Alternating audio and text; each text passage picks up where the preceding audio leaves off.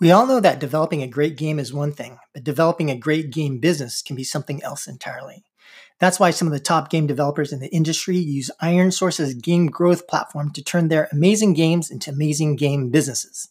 Now, when it comes to content, these guys don't mess around. You may have heard of the Level Up podcast and Medium blog, which feature game industry experts talking all things game design, development, and growth. Head to ironsource.com to learn more. That's www.ironsrc.com. Thanks. This podcast episode is also brought to you by AppsFlyer. Most of you are familiar with AppsFlyer. It's perhaps the best attribution platform on mobile, a true foundation for your marketing tech stack, giving you all the tools to drive marketing success. But what is attribution platform? Why do we need it? And why is AppsFlyer the best in the business? Brian Murphy, head of games at AppsFlyer. Can you answer these questions? Sure. Uh, right now, marketing budgets are being impacted. Uh, so the need for strong attribution and measurement partners is critical. Marketers should be focusing on what's working best. So mobile measurement and attribution partners who help provide uh, those insights are even more important. Mobile attribution platforms determine which campaigns, partners, and channels delivered each app install, and marketers rely on these insights to measure and optimize their marketing performance for both user acquisition and retargeting campaigns. With 1 trillion in-app events measured each month, AppsFlyer is the most robust technology platform and mobile measurement partner for any game developer to distribute and engage their application to a worldwide consumer base. Our scale and data insights provide customers with unique ability to make informed marketing decisions. In short, AppsFlyer gives you the data and tools to market your games effectively. So there you have it, folks. Go to appsflyer.com and get yourself one of the best attribution platforms out there.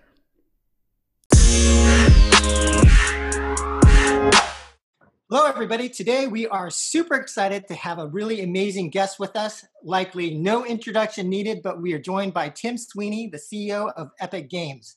And we'll be talking about the metaverse. And certainly, Fortnite is being held up by many people as indications of what the metaverse may eventually look like. However, the specific focus of what we will discuss isn't so much what the potential incarnation of the metaverse could possibly become, but instead, if the metaverse is the next frontier, if this is the next big platform, then how do we build an efficient and fair economy for this new platform? So, just to kick things off, Tim, and by the way, thanks again for being here. And just to go straight into it, could you talk to us about what you mean when you talk about building the metaverse as an economic sphere? Sure. You know, first of all, we, nobody knows exactly what the metaverse will be. We have a lot of fictional references on it. Um, some parts of it, most of it was written before like social networks even existed, um, and so we're really improvising and guessing aloud about this. But yeah, the metaverse is going to be some sort of real-time 3D social medium where instead of uh, sending messages and pictures to each other asynchronously, you're together with them and in a virtual world um, and interacting and having fun experiences, which might span anything from purely games to purely social experiences. Um, the other critical element of the metaverse is it's not just built by one mega corporation, right? It's going to be the work, the creative work of millions of people who can each add their own elements to it um, through content creation and programming um, and design um, and any other way of adding value. Um, so it will be a massively participatory medium of a type that we really haven't seen yet. And even though you know Fortnite and Minecraft and Roblox each uh, manifest some aspects of it, I think we're still pretty far from having the thing. But you know, the talk about this thing is it's not just the work of one company. It's not just one company's product or revenue stream, right? We're talking about a mass participatory media, which needs to be an economy. Right? If there's not an economy underlying this thing, then companies won't be able to form to create content that uh, builds out this world. Um, people won't be able to profit from the work, and it would just be yet another big tech company extracting money from yet another business. Um, and so the critical thing with this effort is to build out not just a 3D plant, uh, platform and set of technical standards, but also a fair economy um, in which all creators can participate, make money, and be rewarded. Um, an economy with both uh, is ensuring that customers are treated fairly, that there's not, you know, massive fraud or scheming um, or scams, uh, but also one um, in which um, companies have the freedom to release their own their own content um, and to profit from it. Um, you know, they, they say something is only a platform when the majority of the profit is made uh, by by creators rather than the company that built the thing. Right? Windows is a platform. Gee, is iOS a platform? Um, not sure actually. Uh, it's looking more and more like Apple's little contraption. Um, uh, Android's certainly a platform. Uh, there's you know dozens of app stores and different things. But the goal is to build out this thing as a platform, right? Um, and and figure out rules of an economy that both uh, protect uh, the consumers participating in the media, but also uh, ensure that there's robust competition in all spheres so that the best creators can succeed and they can really profit from their work and they can grow businesses around it.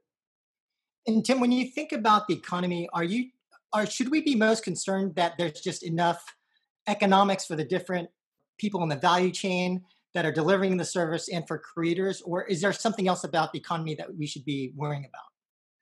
When you're talking about something like the metaverse um, the economy should actually be fairly complex and robust right? you have a lot of uh, different companies who can provide services that play a role in this. Um, if you look at the web economy the economy that exists around the world wide web uh, you have some websites. Uh, there are commercial businesses. You have an advertising economy. You have a payments processing economy, and there's a big supply chain behind this, right? Uh, if you have a website that takes money, um, then you can work with PayPal, and you know there's a really competitive uh, infrastructure there where all the payment processors compete um, to earn clients' business, and there's many of them, um, and some very robust systems to enable that.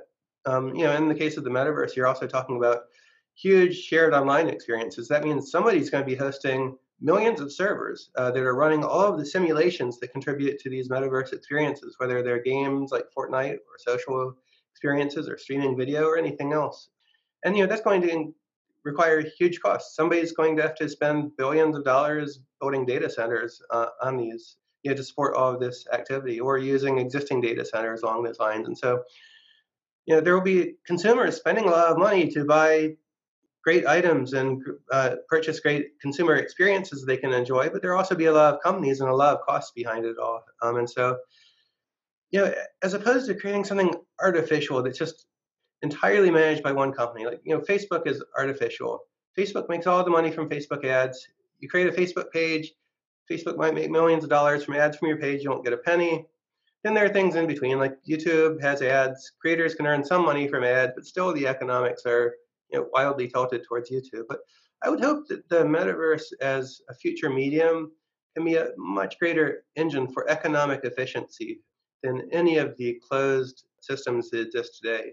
And that we'd ultimately get to a point where a much higher percentage of uh, the profits go to creators um, than with any of these other platforms that currently exist. Um, and that when money is going to people who are not creators, it's really done through competitive dynamics to ensure that their costs and their profits are very, very reasonable relative to the service they're performing. You know, like MasterCard and Visa processing payments, charging two and a half percent. You know, they probably make one percent or half a percent of profit um, from that, um, and good for them. They deserve that, as opposed to you know a platform like iOS or Android taking 30% and probably pocketing 28% of that as profit for themselves, right? So economic efficiency is going to be a key driver of it. And economic efficiency is essential for this thing to really work and to grow. Um, where, wherever you've had a, any form of commerce dominated by a single company that monopolizes and controls the flow of revenue and access to customers, um, just use it to extract their, uh, you know, their profit, and other companies don't grow. And I, I think the metaverse as an open platform could ultimately be an order of magnitude larger than any one company, including Epic, uh, could build entirely on our own as our own proprietary plaything. So, in terms of this point about the platform not being owned by a single company, then is there anything that we need to be doing now so that because when we do look at some of the big platforms, whether it's you know Apple or Google or Amazon, that because they kind of built the platform that they kind of own it, how do we collaborate, or what do you think should be done so that it doesn't become owned by a single mega corporation? To your point, developers we've learned a big lesson over the past 15 years. We, we were scammed, right? We were bought, we bought into a lot of things, platforms run by big companies, on the expectation that they were open and that we'd be able to participate fairly in it. And it turned out in a lot of cases that's not true. You know, brands that put their page on Facebook and were able to post messages that all of their uh, their followers could read, suddenly found that oh, now brands have to pay money in order to post messages that people who decided to follow them wanted to read, um, right? And so you have these intermediaries playing this big trick, and they played it over and over and over. They signed up a platform with really loose rules, like when uh, Google Play uh, first launched as a service for installing software. You didn't have to use Google Payments. Lots of companies implemented their own payment systems, and then they came in and they changed the rules. Google said, from now on, if you have a game or any sort of digital purchase, Google has to process your payments, and they took that 30%. Um, you know, Apple did that from the beginning, um, but you know, Apple many years into the platform after developers thought that they had signed up for this thing and that they knew the rules, Apple started putting ads in front of everybody's searches. Search for Fortnite. The first thing that pops up is not Fortnite. Might be PUBG, might be Minecraft. It's whoever paid for that ad. They're putting some random ad ahead of the actual thing the actual customer is searching for. That's super anti-customer, anti-consumer, and it's also against the interests and the partnership um, with all of the partners that participate in the ecosystem. And so I think as developers, all of us, all million of us, uh, developers, large and small, need to resist and refuse to continue cooperating with these platforms um, which, you know, intermediate and obstruct us um, and, you know, are basically holding our businesses hostages to larger and larger ransom over time. That's one thing. Um, but yeah, we also have to work proactively to define new standards and also uh, connect all of our systems, right? I think the most plausible way the metaverse is, is going to rise isn't from one company, even Epic, building this thing and forcing everybody to use it, right? It's going to be from more and more companies and brands connecting their products and services until you have a much, much more open thing um, that everybody participates in you know, like uh, you know, the Epic Game Store, the store we launched. Uh, one of the things we've done is we've supported direct purchasing integration with every other PC game store uh, that's willing. Um, uh, now we also support third-party stores like GOG uh, accessing the Epic library and being able to be an alternative launcher for the store. Um, we're trying to work with more and more partners to connect our social systems and our account systems so that you know Epic Friends, Epic's friend system that you build up through playing Fortnite connects with other services friend system so that you have all of your friends everywhere you go. Um, I think interconnecting systems is a great way to um, to to move forward with this. And I think you know all of the big game companies um, and even many of the ecosystem companies have come to the realization that they're never going to be the one monopoly that dominates the whole thing. And so it's in everybody's interest to really interconnect um, and standardize over time. To build this more connected world and to all benefit from it side by side with no one company dominating. And on the technical side, I think what I'm really arguing for is for a series of incremental improvements we make every month, um, month over month, until over the course of several years they accumulate um, and and leave leave us with something that does resemble the metaverse, right? Interconnection of social systems. You know, we have Epic Game social system, we have Xbox Live, we have Steam, there's a Nintendo Switch, um, there's the PlayStation Network. There are a bunch of these disconnected systems, right?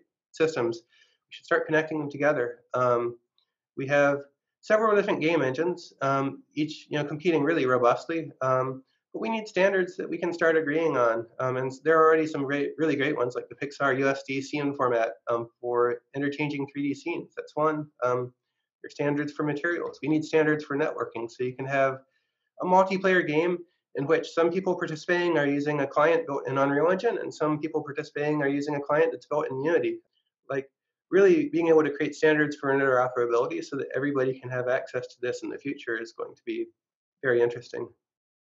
So, Tim, speaking about you personally, because it's not lost on me that you're actually a conservationist. It's been publicly announced that you've salvaged a lot of forest land and things like that. And so, is it fair to say that you probably as a conservationist think more about ecosystems and the environment more than the typical person.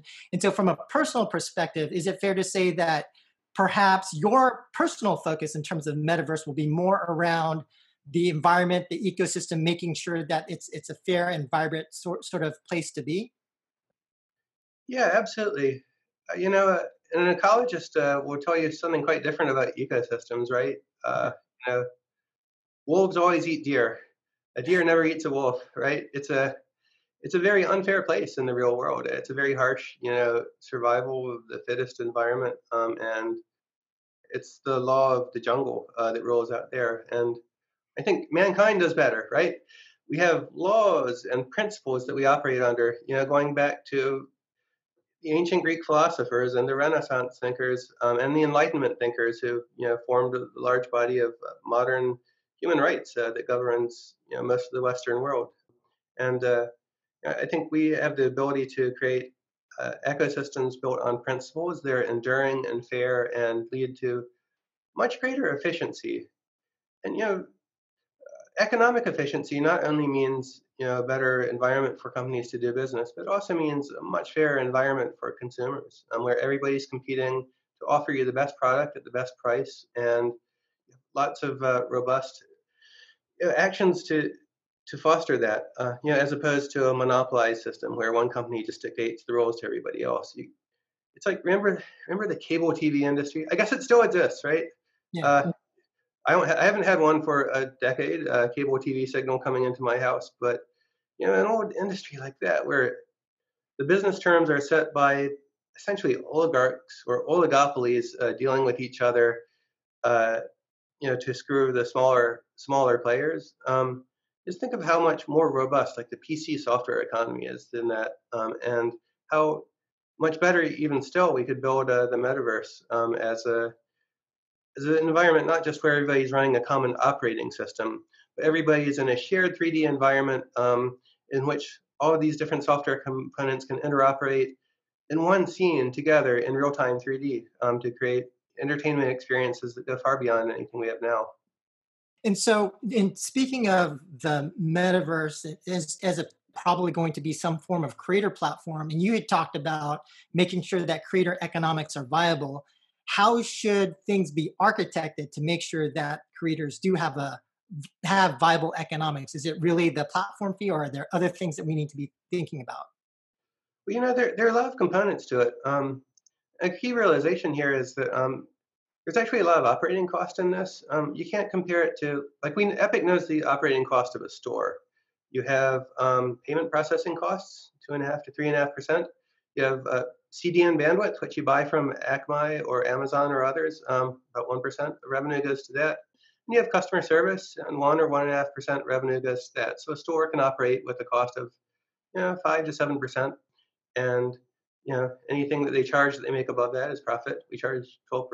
Um, but when you're talking about something like the metaverse, you're talking about um, hosting farms of millions of servers um, serving user content and doing real-time 3D simulations involving potentially realistic physical physics simulations and things like that. So you're talking about entirely new components of cost. And I think what, what's most important there is transparency and competition, right? You know, right. I think we have to we have to also be comfortable getting to this destination incrementally, right? Because Fortnite, Minecraft, Roblox aren't these open platforms built entirely on standards. And I think our best hope to get there is to adopt more and more standards um, and open up the economy more and more to get to this open state as opposed to trying to throw this all out and start from scratch and invent some blockchain thing or whatever it is, right? We have we have some really great products that are already heading in this metaverse direction. We should just support um, steering them in, in the direction we want them to go. Um, but yeah, I think ensuring that everybody who's a potential supplier of critical components in operating this thing um, should have a fair chance um, to compete for everybody's business. Um, if you look at like you know, much of the game industry, other than the supply side, the you know Apple App Store and Google Play, um, you have actually a very very robust economic competition. If you want an engine, you can choose Unity with a one business model. It's based on a per seat license cost, um, or you can choose Epic, which is free to use um, but carries royalty um, on profit, or you can use like the Godot engine, um, which is free and open source, and uh, you can use it for anything you want, not pay a penny, and you can contribute your changes back to the community. Um, so you have great, great competition in the engine sphere, and then you have online services. You know, there's a huge variety of Microsoft offers some. Amazon offers some GameLift and GameSparks, um, and you know then you have Steam, and then you have Epic Online Services where we're also competing. And the great thing about this whole market is as a game developer, you can go around and you can choose the best of all of these different components. You can use Epic Online Services or GameSparks or whatever you want. Um, you can use Unreal or Unity, and there are no unnatural barriers saying, oh, if you use Unreal, then you have to use our online services and you have to ship on our store. We don't say anything like that. You know, every one of Epic's services is open to interoperate with every competing service um, and imposes no licensing, technical, or business restrictions against uh, that happening. And I think it's really critical as we build out the metaverse and build more and more open platforms out of you know what are currently just one company's game. Um, that we should ensure that we're opening up all parts of it to competition um, and ensuring that the best competitors can survive uh, and win. Um, you know, even if they're competing directly with some core business of Epic or others. Right. So it kind of sounds like when we look at the current creator platforms, there's like Roblox, which is kind of a closed system. It sounds like the vision that that you're kind of supporting is one in which the the basic ecosystem is defined in some standardized way, and you you just want to see competition at each like every every point in the in the value chain or every every component of the value chain that there's a healthy competition there is, is essentially is that what you're advocating for? Yeah exactly. Healthy competition at every point um, and facilitated by technical interoperability standards right? I mean unreal and unity compete but what you're really doing is you're licensing one or the other and you're building your game in it and your game is either based on unreal or unity and they're totally different apis uh, you can't just move your Unity game to Unreal or vice versa. Um, but you know, as we talk about the metaverse as an open platform, we actually have to evolve to the point where we have portability of assets and eventually code, um, you know, between any engine that could could run the thing. Um, and we're talking about different suites of creation software for 3D modeling. You need file format standards for exchanging data so that you have the same data moving back and forth.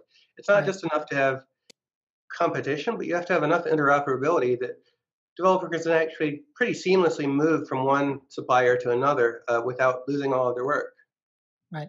And so maybe we can actually um, talk about the dangers and not having that, which is the dangers of having more of a company that does become that mega corporation has mon- monopolistic power and you know it's no secret that you've been a critic of app store taxes and the potential for that kind of of of monopolistic organization to create restraints on trade, potential for new ideas to flourish, potential for new business models to emerge. So maybe you could talk a little bit more about that in terms of if we don't have these open standards, then what's the danger? What could potentially happen to the metaverse? Well, you know, I think uh, the real risk is that these these creator-based platforms are hijacked for the benefit of a of a corporation, and the corporation ends up ultimately extracting more profit from creators' work than the creators make themselves. And you know, the Apple and Google story is one you know warning from history of the of the perils of that, right? Mean, Apple is really particularly interesting. You have one of the best businesses and most honest businesses in the world, which is selling people phones. They sell phones. They don't profit from your data or surveillance or any adversarial practices towards user when they're selling you a phone. They're competing by selling premium priced phones, which are awesome value, and they succeed on their merits. You go into a store and you can choose between an Android smartphone and an Apple phone, and Apple gets an awful lot of that business, and it's completely earned by them and deserved by them because it's 100% Apple engineers and hardware makers and uh, you know suppliers that they contracted to to make their platform.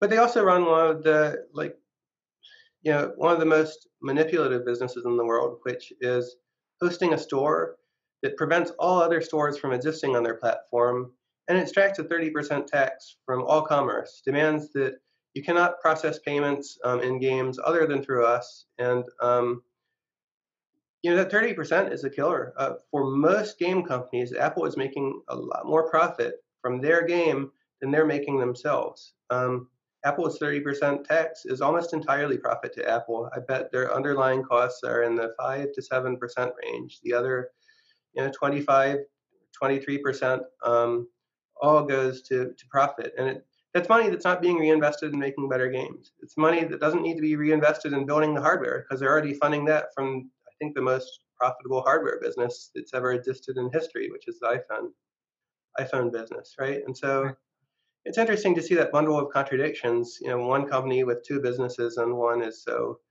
uh, extractive from other people's work, and the other is so um, you know so entirely customer focused and well deserved. Um, you know, it's a warning from history, um, and I think the really critical thing is as developers are making decisions about what platform to support, basically what kind of game you're building it, what kind of game you're building, and what you're building it for.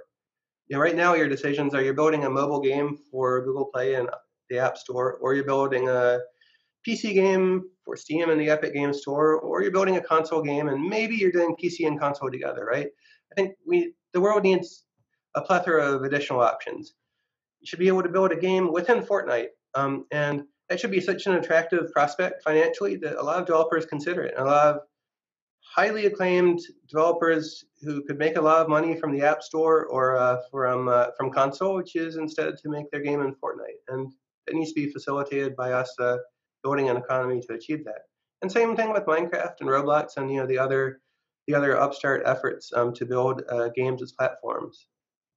Right. And so when you talked about how you determine the kind of revenue share for Epic Store, it sounded like you just determine the cost and determine a fair markup. It's kind of like a cost plus model. And so, is that, in your opinion, what Apple and Google should be doing? Should Apple and Google's platform be, fee be like 12% as well? Oh, yeah, I think first and foremost, these platforms should be truly open to competition. You can come in and say the revenue sharing should be X or Y, but really the core problem here is that the revenue sharing is not determined by free market competition.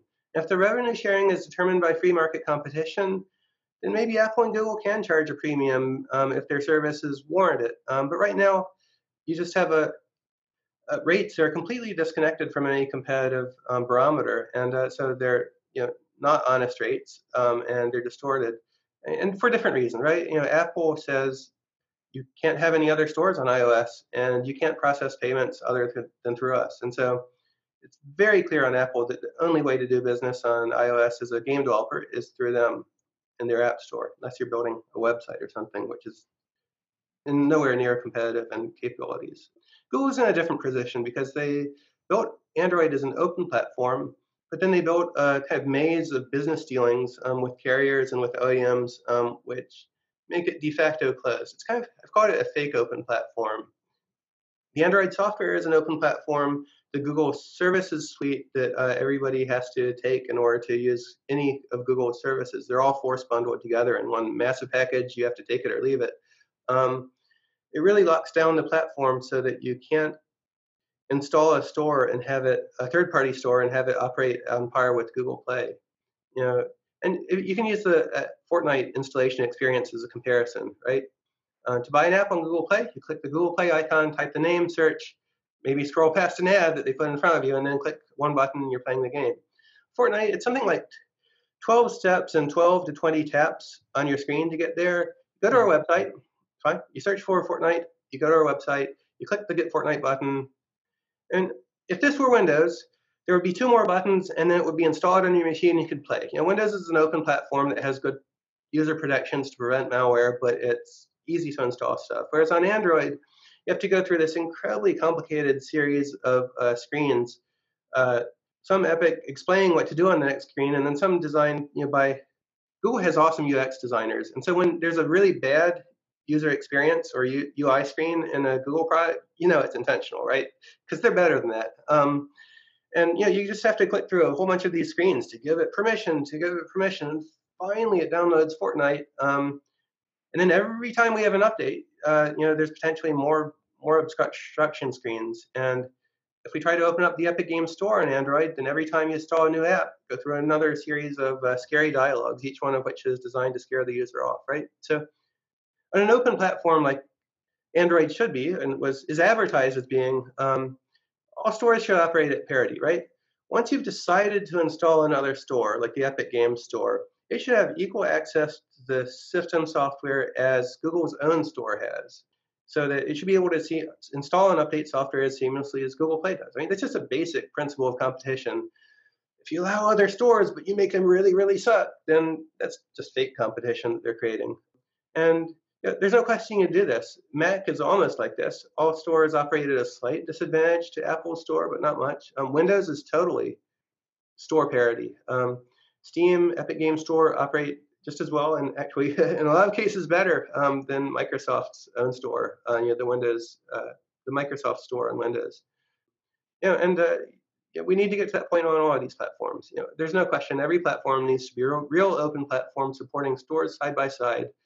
But also, even in the in these stores, which have you know 99% plus market share or 95% or whatever, and excluding China um, at least, you know, these stores need to be open up open to let each developer choose which components to use in their software. If they want to use Epic's friend system, they can use Epic's friend system. If they want to use PayPal instead of Apple Payment Service, they should be free to use that. Um, so, I mean, really two principles. Number one is real open platforms where users can install software and developers can release software without permission of a megacorp.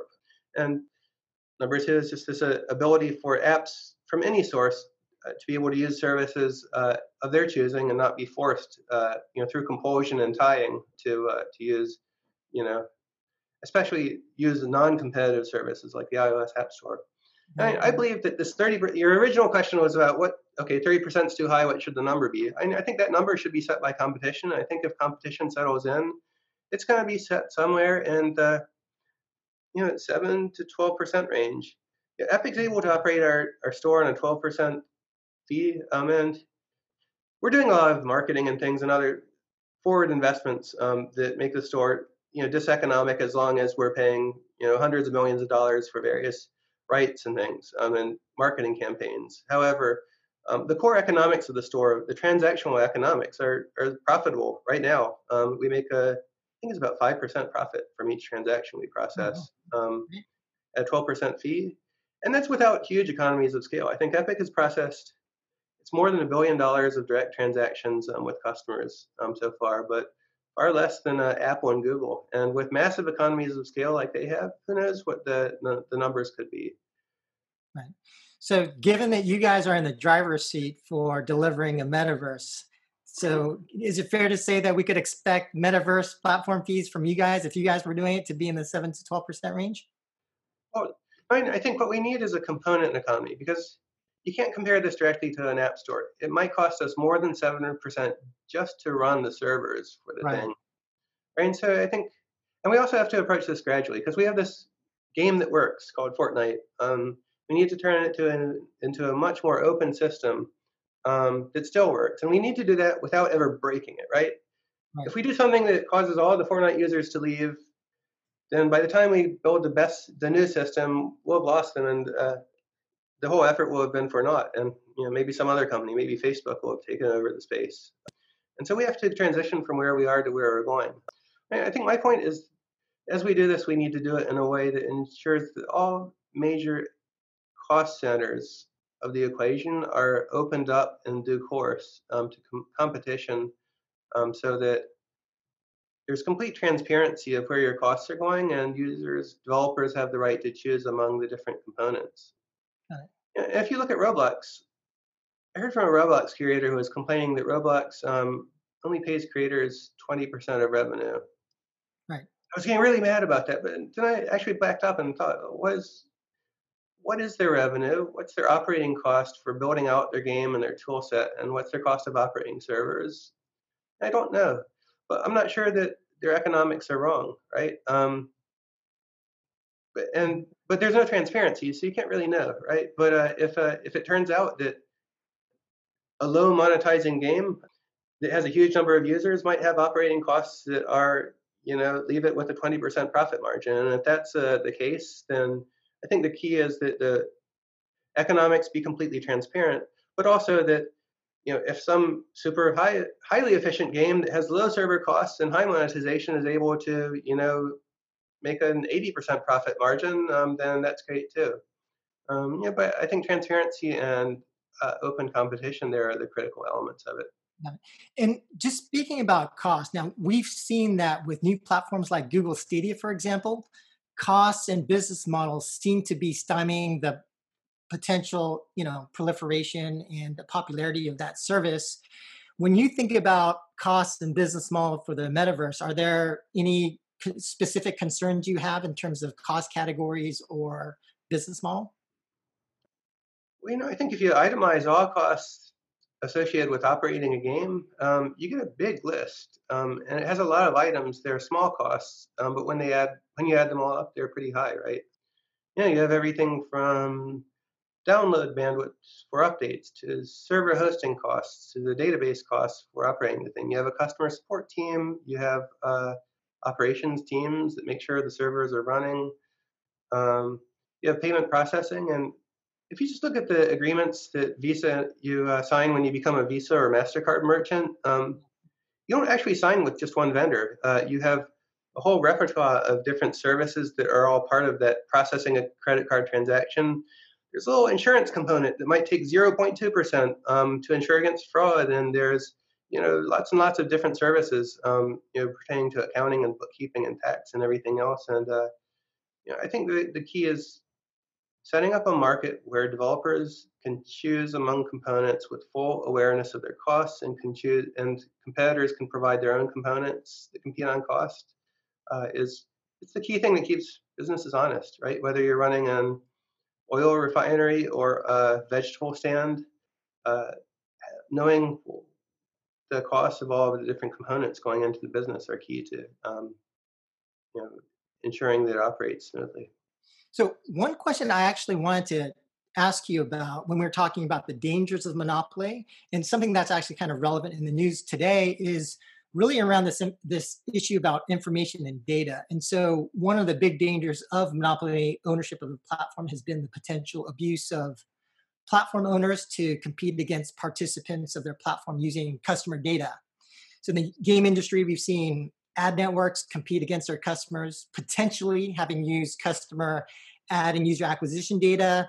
Amazon's been in the news, also reportedly having used customer data to compete both from its sort of corporate venture fund as well as using seller data to compete against those sellers on amazon.com and to some degree in you know I, you, there's a potential obviously i don't think it happens but with epic as well unreal engine epic publishing and epic store whether there's that danger of misusing data to compete against customers as a risk. And so, in terms of the metaverse and information and data, or, or even even in terms of the current industry and market, could you speak to how we should be thinking about the potential of information and data as as, as a risk?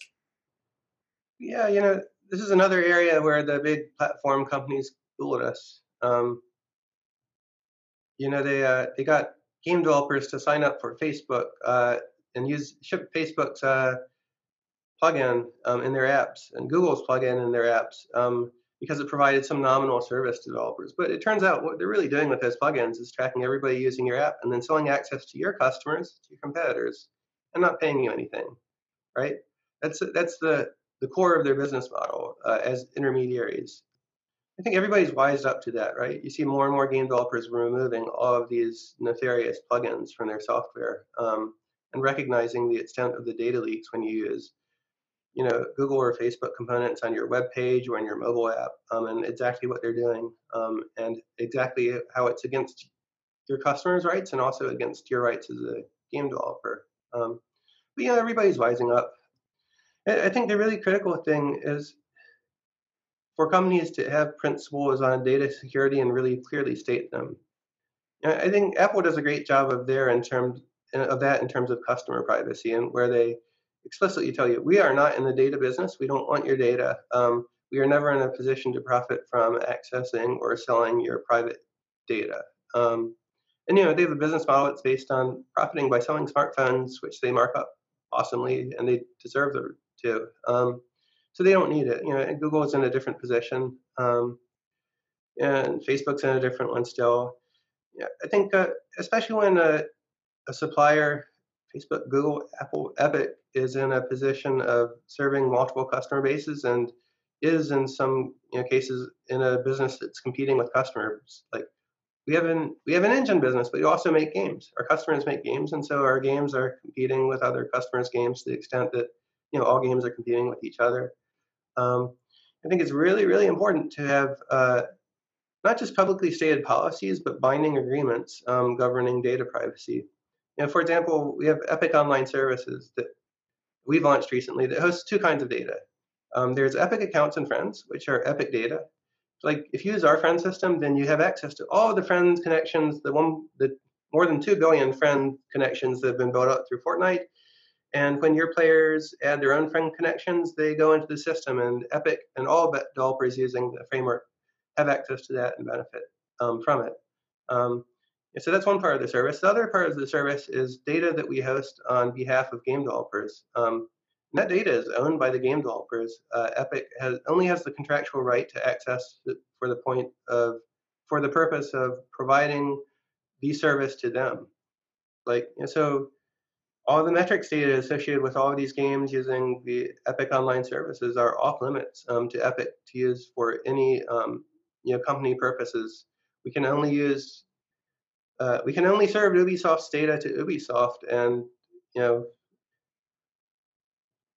and uh, we're barred contractually from using using data for for other purposes. And know, those kinds of agreements are critical. You know, Amazon. I think Amazon is a good example. You have different parts of Amazon. Amazon Web Services is absolutely um, you know operating in the role as a trustworthy um, uh, you know data provider uh, where they provide services and amazon does not rummage through your data stored on aws uh, to analyze your customers uh, behavior right they do not have access to it and you know if somebody at amazon access that they'd probably be in jail right so having those sorts of agreements more pervasively throughout the other parts of the business they expect it um, is going to be really critical i think that that's that's an area where companies need to do a better job, especially these big tech companies. They're in lots of different markets and explaining and contractually committing to firewalls between different parts of their business. Um, and where there's no firewall, uh, being really explicit about that and what they might do with the data. So I have one last question for you, Tim, which is in terms of other companies that could potentially deliver the metaverse besides Epic, who, do you think about as potential leaders in in terms of that uh, that opportunity? And then also, when do you think the metaverse could potentially be delivered in an economic and commercially viable way? Yeah, there's a there's a really wide spectrum. Yeah, there's I think Fortnite, Minecraft, and Roblox are pretty widely recognized as the big contenders. Each in a different, each is strong in a different area. I think Roblox has the best extant um, economy or the most robust extant economy of all of the games, and that there's a big market of creators building content and earning a living from it. Um, Minecraft has done the most with user-generated content, and with all of these worlds that build, users have built up. Fortnite Creative is you know is interesting in that respect too. And then Fortnite has the most compelling core game experience, which is a really critical element. People keeping people coming back by really entertaining them while they're in this thing because just pure 3D social doesn't really work, right? You need fun to frame your social experiences. You know, those are the big contenders right now. There are a lot of upstarts, probably a dozen, um, each working on their own takes on creator economies um, and platforms. I think they're going to be very interesting. You know, they don't all necessarily have to be these massive 3D experiences. I, I think there's like probably a 2D sprite-based version of this with retro graphics it could be a hundred built, hundred million user ecosystem in the future. I think there are in, really endless possibilities there. But you know, there's also the prospects of new startups that we don't even know about, haven't heard of, haven't seen their games, and uh, what they might do in the future. But you know, I think uh, I think we're going to really see gradual move um, in the direction of these becoming more less and less standalone games and more and more platforms um, for user content and more and more economies. And you know, competition forcing these economies to be really fair and robust and competitive. So I don't think, you know, it's like I don't know. I go way back, right? In the 1990s, every all the politicians were talking about the information superhighway and it was how it was going to connect people, and uh, they didn't really put the one and two together and realize that we already this internet thing, this weird Unix platform um, that had been existing for about 20 years, was actually going to become that thing uh, because we didn't have the web, we didn't have video, it was a pretty goofy nerd uh, nerd technology at the time. Um, but you know, the the uh, the internet became that thing. And I think when we talk about the metaverse, what we're going to see is uh, something that's not quite what we're talking about now, but has many elements of it. And uh, we won't even know what it is until uh, more and more parts of it have emerged. Um, I think that's going to be the really exciting part of it um, you know, over the next five and 10 years is watching this medium take shape and uh, seeing how it evolves and how it comports with like the science fiction from the 1980s and how it totally diverges and does unexpected things. Um, so, you know, I think that uh, the rules of this whole new medium have only partially been written so far. All right. Well, thank you very much for joining us today, Tim. And I just wanted to ask if, if you have a final message for our audience at all. Well, thanks. You know, I think uh, as uh, as game developers and game players, you know, we're all going to play a part in uh, in creating this thing in the future. I think we should all be advocates for the world that we want. Because if we, we aren't forceful and in fighting for the world that we want as gamers and game developers, then we're going to get, uh, get, a very different world. And uh, by the time it's uh, set in stone, and uh, it's going to be too late to change it. And so I think uh, now is a really critical time. There's a lot of conversation about open platforms and app stores. Ironically, largely taking place in the context of you know kind of this these 15 or 20 year old store platforms. Um, you know, while there's the advent of a new medium that's just starting to shape up now. What happened in this uh, previous generation of platforms that everybody's working desperately to undo is kind of foreshadowing of what could go wrong here. Um, and so be vigilant and don't be afraid to uh, speak up and speak your mind um, in, in uh, transforming the world into a better place. It's the only way uh, we're going to succeed in this together. Actually, I do have one last question for you, Sam. when do we see Epic's version of Adventure? I, I, saw that you had actually, that's one of the few games you completed and you were working on that when you were younger. Well, uh, you know, actually, this game I released in 1991 called ZZT was, uh, I, I started out to build a text editor and I just got bored by that. And so I turned the cursor into a smiley face and uh, turned the characters you could type in into walls and you built this world uh, out of it, right? But it's kind of a, the original Atari adventure style of, uh, of you know, simple, iconic, uh, you know, graphical uh, exploration of the world. And it's amazing playing a game like that with such low fidelity graphics, like ZZT or Zelda or anything else. What your mind projects into it, and the dreams and memories you have of that, which have nothing to do with what's actually uh, actually on the screen. But you know, I think even then, even in 1991, even in like 1985, we saw the potential for virtual worlds. Everybody who was developing games or playing them saw that, oh wow, when you connect a bunch of players together into a multiplayer experience, um, it's a 3D world and users can contribute their own content to it, um, as the early mods pioneered and other games have done, then you're going to get something magical that's, uh, that goes way, way beyond a bulletin board or a social network uh, or a traditional game. Um, and uh, you know, it's funny that gosh, 35 years later, we're still all working on it, but we are so close now. It's it's really uncanny how close we are. All right, well, that's it. T- Tim, thank you again for your time and thank you for being so ambitious with Epic and for supporting small indie developers. I, I think everyone in the industry definitely has a lot to thank you for. So appreciate the time. Yeah, thanks everyone for listening. All right, bye. Bye.